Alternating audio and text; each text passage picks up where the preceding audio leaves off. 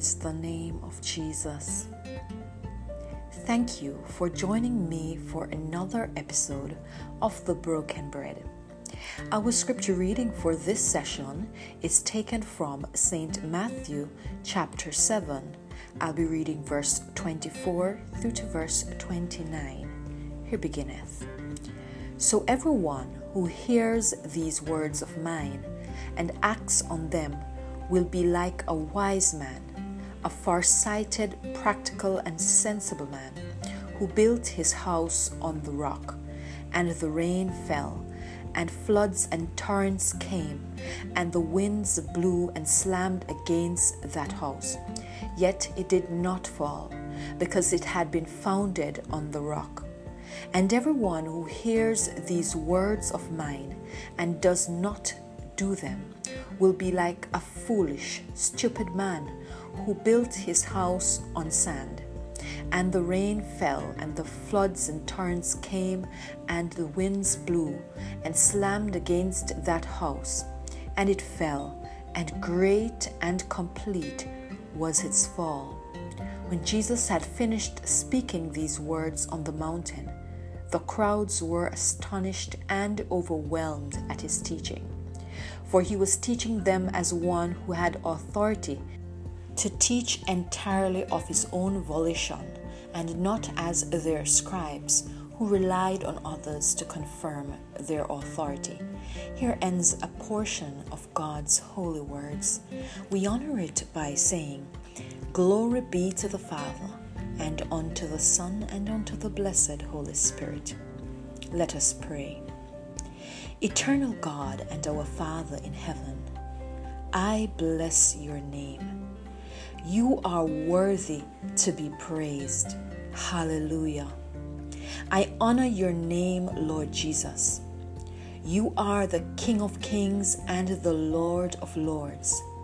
You are the first and the last, the risen Christ.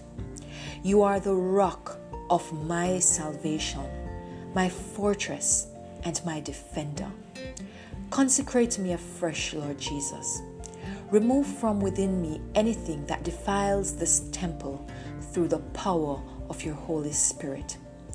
Pour out your Spirit in me and allow me to only speak that which you want your people to hear.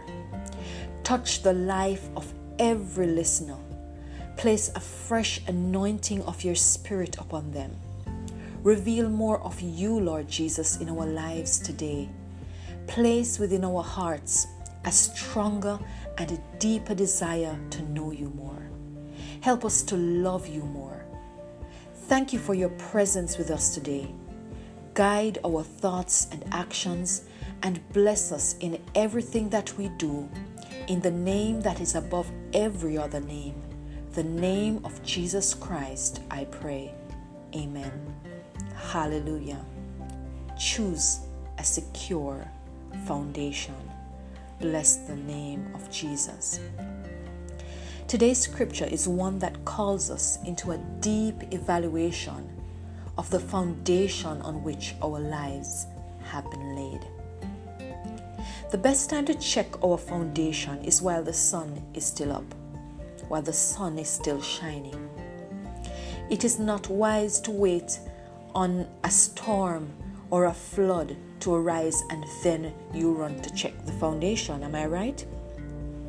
The time is now. Now is the time to check our structure and ensure that we are not on shaky ground. Psalm 95, verses 7 to 8 says, Today if only you would hear his voice, do not harden your hearts as you did at Meribah, as you did that day at Massah in the wilderness, where your ancestor tested me. They tried me, though they had seen what I did. Praise the name of Jesus. If we listen and obey the voice of Jesus, then we will be like a wise man who built his house on a rock. A wise person thinks further ahead. They think with practicality. They put things in place, bearing in mind that things may not always be as they expected. A wise person will think hypothetically, they imagine what can happen in every situation. A wise person is sensible. And not even Solomon, in all his wisdom, can outwit the wisdom of our God. He is our source of all wisdom. If we learn to listen and to obey Him, then regardless of what is happening around us, we will be able to withstand. We will be able to withstand the torrents or the flood, whatever is happening. In verse 25, it says, And the rain fell, and the floods and torrents came, and the winds blew and slammed against that house, yet it did not fall, because it had been founded on the rock. What spiritual foundation is beneath your feet now? Are you feeling solid ground or are you feeling those sand between your toes? If this world took a turn for the worst, would it cause you to lose your faith in God? Or would you remain solid in your belief in Him? Whether your house is built on the rock or the sand, the rains will fall and the floods will come, the winds will blow. The main concern is not so much about the rainfall, the floodwaters, or the strength of the wind, but whether or not we will be able to stand firm, whether we are built on the firm foundation of Jesus Christ. He is our rock, He is our only hope. All of the ground is unstable. It takes a few hours of rainfall and there's a big flash flood advisory. If the rain was falling and the weather report gives us a flash flood warning, would you go for a walk or take a drive? When we rely on material gains and all the pleasures of this world, that is sandy ground. That is unstable grounds. In the blink of an eye, they can all be gone. When I read this scripture, I remembered a dream I had some weeks ago. I dreamt that I was standing in the middle of the road. A young woman who I don't know stood there too. She was trying to go up the road, but I saw what looked like an overflowed river coming down the road. And when I looked to the other end, it was overflowing there too. But in the middle, there was a banking, and I shouted to her to get to higher ground. Then I woke from my sleep. Jesus is calling us to a higher ground. Jesus is our higher ground. Jesus is our rock. Even though the waters of life may be swirling and raging around us, we can only survive when we stand on the solid rock who is in Christ Jesus. He is firm. He is solid. He is unmovable. Nothing can move him. Beloved, let us not be unwise this season. Let us check our foundation. Check where we have laid the foundation of our lives, and not just us, but that of our children, that of our family. In St. Luke chapter 6 and verse 46, Jesus said, why do you call me Lord and do not practice what I tell you? Which tells us that we must put into practice what He has told us. If we hear and not to do, then it makes us unwise. He has sent us the Holy Spirit to guide us into building a firm foundation, one that is laid up in Christ Jesus. The Holy Spirit is the architect, the contractor, the builder. If we are building a house on a piece of land, we heed the advice of whichever contractor or architect we have employed. We trust their expertise. Jesus has sent the architect, the one he highly recommends, who is the Holy Spirit. Let us trust His expertise in helping us to lay a strong and firm foundation, one that grips the solid rock who is Christ Jesus. He is the author and the finisher, the beginning and the end. Hallelujah. The first and the last, the ancient of days. Do not wait until the flood strikes, my brother and sisters. Don't let the flood take you unaware. When your foundation is secure, you can rest easily knowing that you will not be carried away with every rainfall.